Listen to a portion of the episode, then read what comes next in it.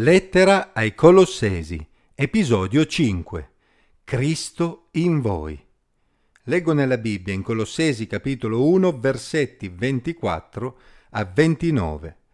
Ora sono lieto di soffrire per voi e quel che manca alle afflizioni di Cristo lo compio nella mia carne a favore del suo corpo che è la Chiesa di queste io sono diventato servitore secondo l'incarico che Dio mi ha dato per voi di annunciare nella sua totalità la parola di Dio, cioè il mistero che è stato nascosto per tutti i secoli e per tutte le generazioni, ma che ora è stato manifestato ai suoi santi. Dio ha voluto far loro conoscere quale sia la ricchezza della gloria di questo mistero fra gli stranieri, cioè Cristo in voi, la speranza della gloria, che noi proclamiamo esortando ciascun uomo e ciascun uomo istruendo in ogni sapienza, affinché presentiamo ogni uomo perfetto in Cristo. A questo fine mi affatico, combattendo con la sua forza, che agisce in me con potenza. Ora sono lieto di soffrire per voi. Non è certamente una frase che sentiamo di frequente, vero? Per quale ragione una persona dovrebbe essere lieta di soffrire per altri? A cosa si riferiva Paolo? Per rispondere a questa domanda dobbiamo considerare che Paolo si trovava in carcere perché predicava il Vangelo non perché era un malfattore. Nella sua vita Paolo aveva affrontato molti pericoli e aveva rischiato diverse volte la vita solo perché predicava la buona notizia inerente Gesù. Egli stava quindi soffrendo perché aveva seguito le orme di Gesù, perché amava il prossimo con lo stesso amore con cui Gesù aveva amato l'umanità. Gesù aveva detto che l'amore sarebbe stato il segno caratteristico dei suoi discepoli. Giovanni 13:35.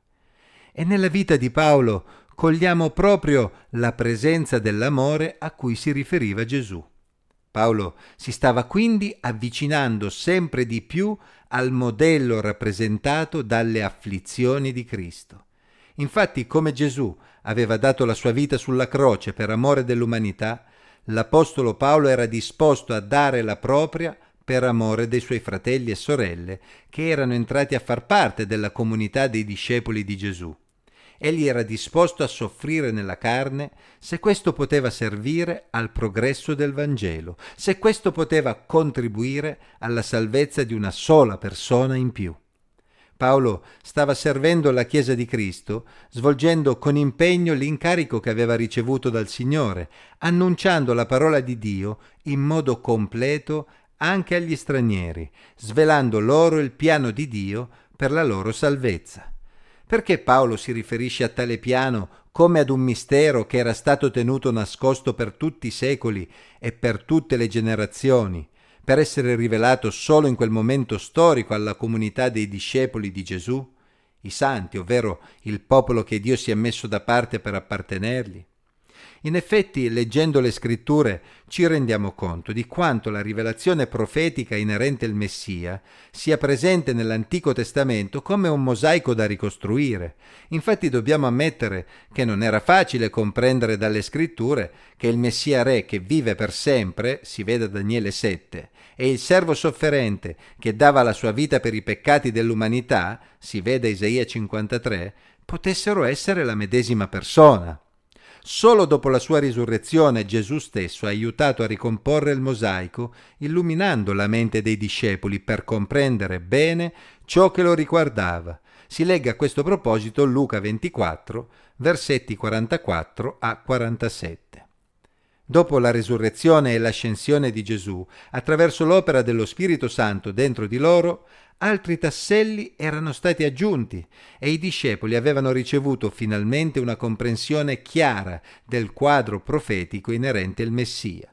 Il piano di Dio non era più un mistero nascosto, ma essi avevano compreso ed apprezzato la bellezza di tale piano, comprendendo anche che il Signore aveva incluso gli stranieri nel suo popolo, donando loro lo Spirito Santo nello stesso modo in cui lo aveva donato ai discepoli ebrei di Gesù. Vedi Atti, capitolo 11, versetti 15 a 17. Cristo in voi, si poteva ben dire che Gesù viveva nei propri discepoli, ebrei e stranieri, attraverso lo Spirito Santo. Cristo in voi, questa era l'espressione che meglio riassumeva il mistero che era stato rivelato. Cristo in voi.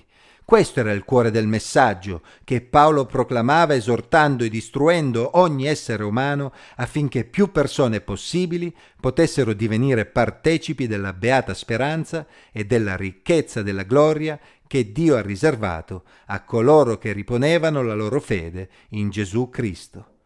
Cristo in voi. Questo era il modo attraverso cui ogni uomo poteva essere riconciliato con Dio e attraverso cui il Signore poteva vedere ogni uomo come perfetto davanti ai suoi occhi. Cristo in voi. Questo era lo scopo che spingeva Paolo a lasciarsi usare dal Signore, che agiva in lui con potenza, ad affaticarsi e a combattere con la forza che il Signore gli dava. Se abbiamo sperimentato nella nostra vita cosa significhi Cristo in voi, se abbiamo sperimentato la bellezza dell'unione con Cristo, allora possiamo comprendere perché Paolo era lieto di soffrire per il Vangelo. Infatti la presenza di Gesù nella nostra vita ci porta a voler condividere questa esperienza con quante più persone possibili e se per farlo dovremmo spendere del tempo, del denaro e magari come Paolo anche soffrire fisicamente, tutto questo sarà poca cosa se confrontato con la gioia di vedere altri esseri umani riconciliati con Dio.